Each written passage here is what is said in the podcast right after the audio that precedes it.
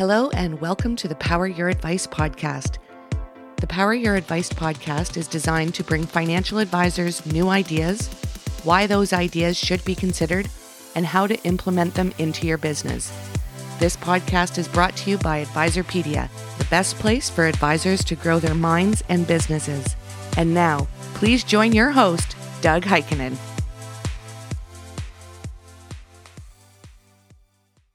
Hello, and welcome to the Power Your Advice podcast.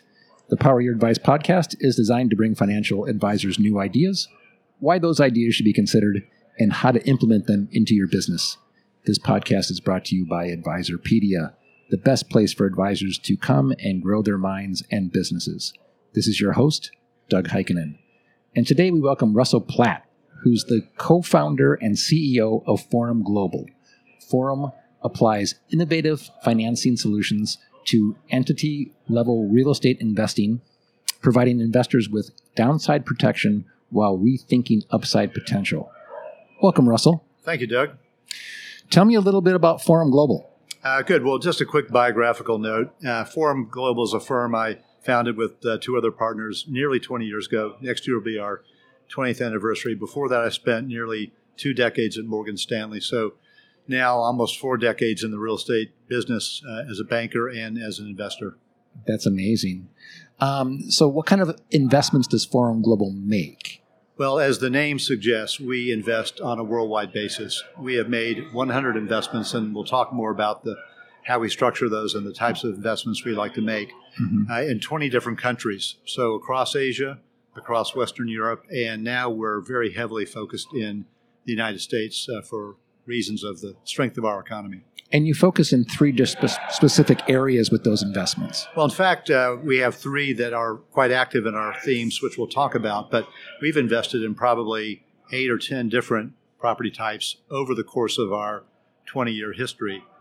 Depending upon the stage of the market, what country we're investing in, what city, we may find relative attraction in multifamily or in offices or in industrial and logistics or now more recently innovative property types like data centers. So, what specific investments have you been made to date? Well, in this new fund, we have three investments, and they really follow our uh, some of our uh, key themes. One of those themes is e-commerce, and we've established an alliance with a company called Prime Data Centers. They're based out in San Francisco, and they build, own, and operate uh, uh, institutional quality uh, data centers, primarily in the West Coast and some in the East Coast. So we made an investment in, in one of their data centers, uh, which we can talk about later. Yeah, and you also do shopping malls and multifamily investments. Uh, that's correct. Uh, our second investment was uh, following our theme of suburbia. Uh-huh. Now, everyone has really been focused on the cities for the past couple of decades, and of course, we've seen a great renaissance in New York and San Francisco and other major coastal cities. A few years ago, we realized that the suburbs had passed by but that millennials, who are actually the biggest cohort of population now, are starting to form families and want to move back to the suburbs to, to have a, the white picket fence dream of America. And with that, they want to bring jobs with them. So we accumulated a portfolio of suburban uh, office buildings. And then another theme of ours is distress, and there's no lack of distress given the last year and a half that we've been through. The two areas that are uh, foremost in that, in our minds, are hotels and retail. Both of them are deeply depressed in terms of valuations and cash flow. Both are incredibly management intensive. So we bought a 50% interest in a retail shopping center management company, and through them, we've acquired now our first distressed retail asset. So, being thematic investors, I understand that whole thing, but how does that fit into real estate?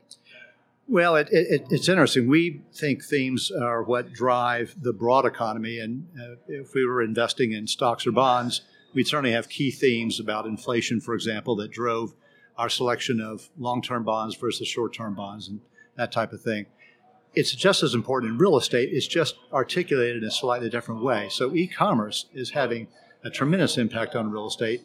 It's driving the need for data centers, it's driving the need for distribution warehouse and logistics facilities, and it's crushing the demand for retail properties, thus our distressed investment. Mm-hmm. Uh, another is uh, aging. It certainly affects the type of housing uh, we need, uh, and we're really focused on affordability in housing, both for that millennial generation we just talked about, and also for their parents and grandparents who are now uh, seeking a place to retire or they're looking for uh, aged care, which is specific to their uh, needs. Uh, and then we look at uh, global dynamics in terms of trade, and that really drives where do we want to be. As I mentioned right now, the U.S. is clearly uh, the strongest market in real estate worldwide, but we see now some signs of recovery in the UK.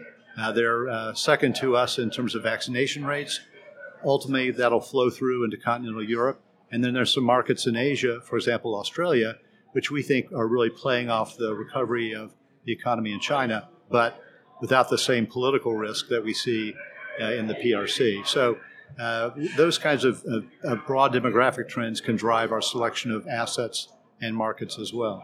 We're seeing a lot of um, news about malls that are being vacated and taken over by distribution centers. So, can that be thematic, suburban, and whatever? Check a bunch of boxes for you? And there's nothing wrong with that. You know, if, if the same if a set of, of trends then converge into a single property type and asset, that's fine with us as well. We just have to know what are we going to do with it.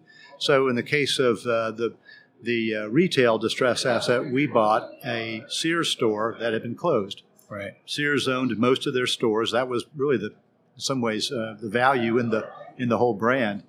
Uh, this particular store, at the peak of the market, would have been valued at perhaps 15 to 20 million dollars. We're buying it for 2.25 million dollars. We're actually paying a price per square foot for 160,000 square foot, two-story typical department store that is less than the rent we'll get per year when we re-tenant it. Mm-hmm. And that is an extraordinary, that's the definition of distress. When you can get your money back effectively in one year, yeah. that's a distressed investment in real estate. Right. Not to give your secret sauce away, but when you're out looking for investments, what are you looking for? Well, again, we, we start with those themes, and that drives us to particular property types, particular cities or regions of the, of the U.S. or the world for that matter. But the first thing we do is not to look at assets, we really look for people real estate is a people business, and you, you could have two buildings identical to one another on uh, opposite corners of the street. One is managed by a well uh, motivated team that really understands their target audience, and the other is uh, managed by a third party that's simply in the business of collecting fees. Those two buildings are going to do very differently, even if they're otherwise identical in location and in the, the building structure. So we focus first and foremost on finding a team that can articulate and execute on the theme that we identified.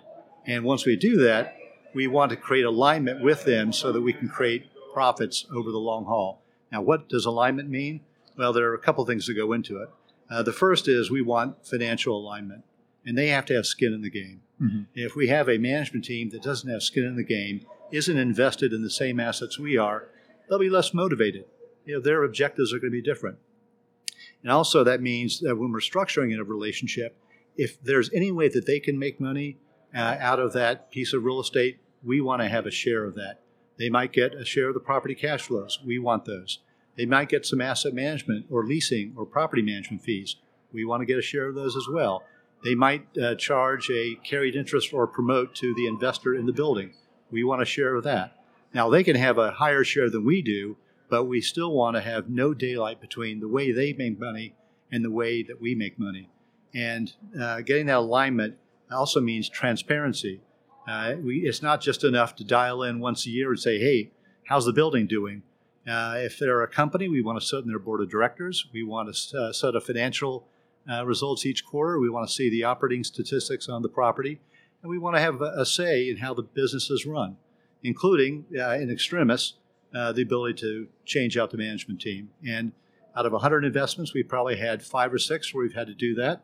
Uh, that's not been something we do with uh, any uh, gusto. Uh, we want to keep the management teams in if we can and motivate them. But if they don't do their job, then we replace them. And that's how you decide whether your investment is true or not.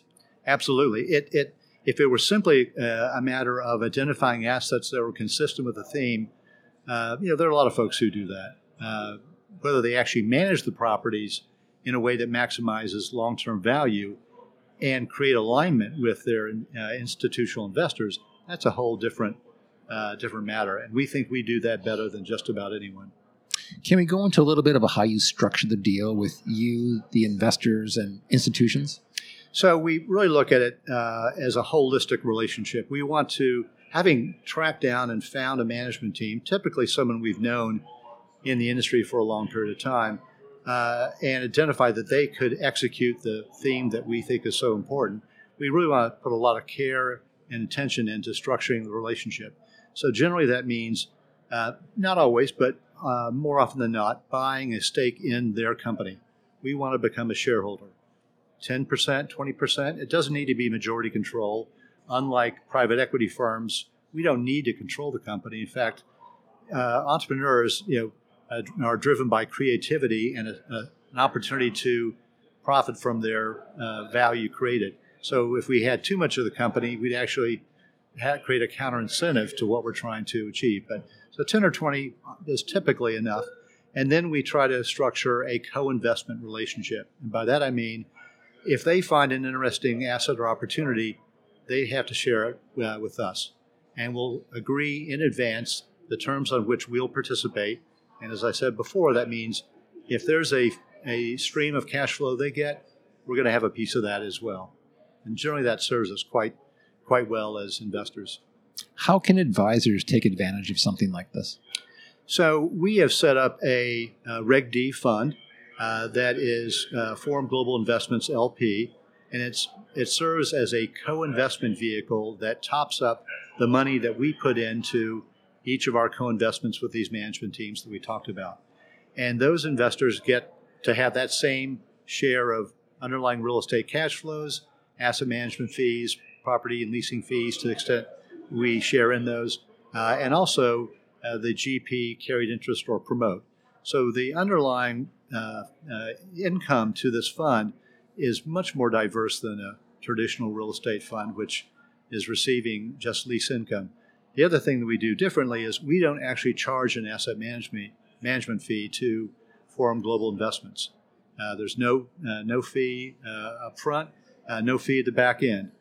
We simply get the excess return after we pay a 9% coupon paid monthly, and we pay at the very back end after we've uh, liquidated the fund 10% uh, premium to the investors. So it's heavy on income, it's heavy on downside protection because it's preferred in uh, stature to our holding, which is all the common equity.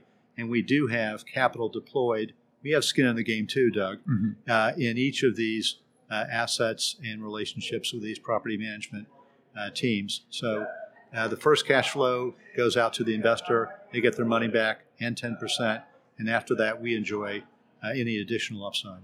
Now, advisors can certainly understand this type of investment, but how do they explain it to their investors, their clients? I, I think the uh, first of all, we don't mind if they know how we make the sausage. We've just been talking about that for the last bit, yeah, you know, ten yeah. or fifteen minutes. Uh, but to investors, that generally isn't important. What's important is one, they're investing with a firm uh, that has a 20 year track record. Two, they're investing with a firm that has skin in the game. We're not doing this to simply increase our asset management fees, at least from the, the retail investors. Third, uh, it's a preferred uh, share structure, so they have downside protection. Fourth, they have a heavy income component. 9% is quite competitive in today's uh, market, Doug. I mean, I've, we've looked around. We did our we did our research. uh, we do hope uh, when we bring out the next series, which would be in January of next year, we'll have a new series with hopefully a lower coupon. Uh, we'll have demonstrated success in our first three investments and a couple others that are in the pipeline, and we'll be able to go to investors and say you'll still get the same downside protection. Coupon may not be as high as nine percent, but it'll still be healthy, and we'll give you that that back end uh, component as well you've been in, in the industry for quite a while. It seems like you're having still having a great time. I really enjoy it, and it's about the people. Uh, when I started in real estate, I had intended to uh, become a specialist in corporate finance or M&A. Those were really the sexy uh, mm-hmm. areas within investment banking when I started at Morgan Stanley. And instead, I was put in real estate, and I thought I was being sent to Siberia.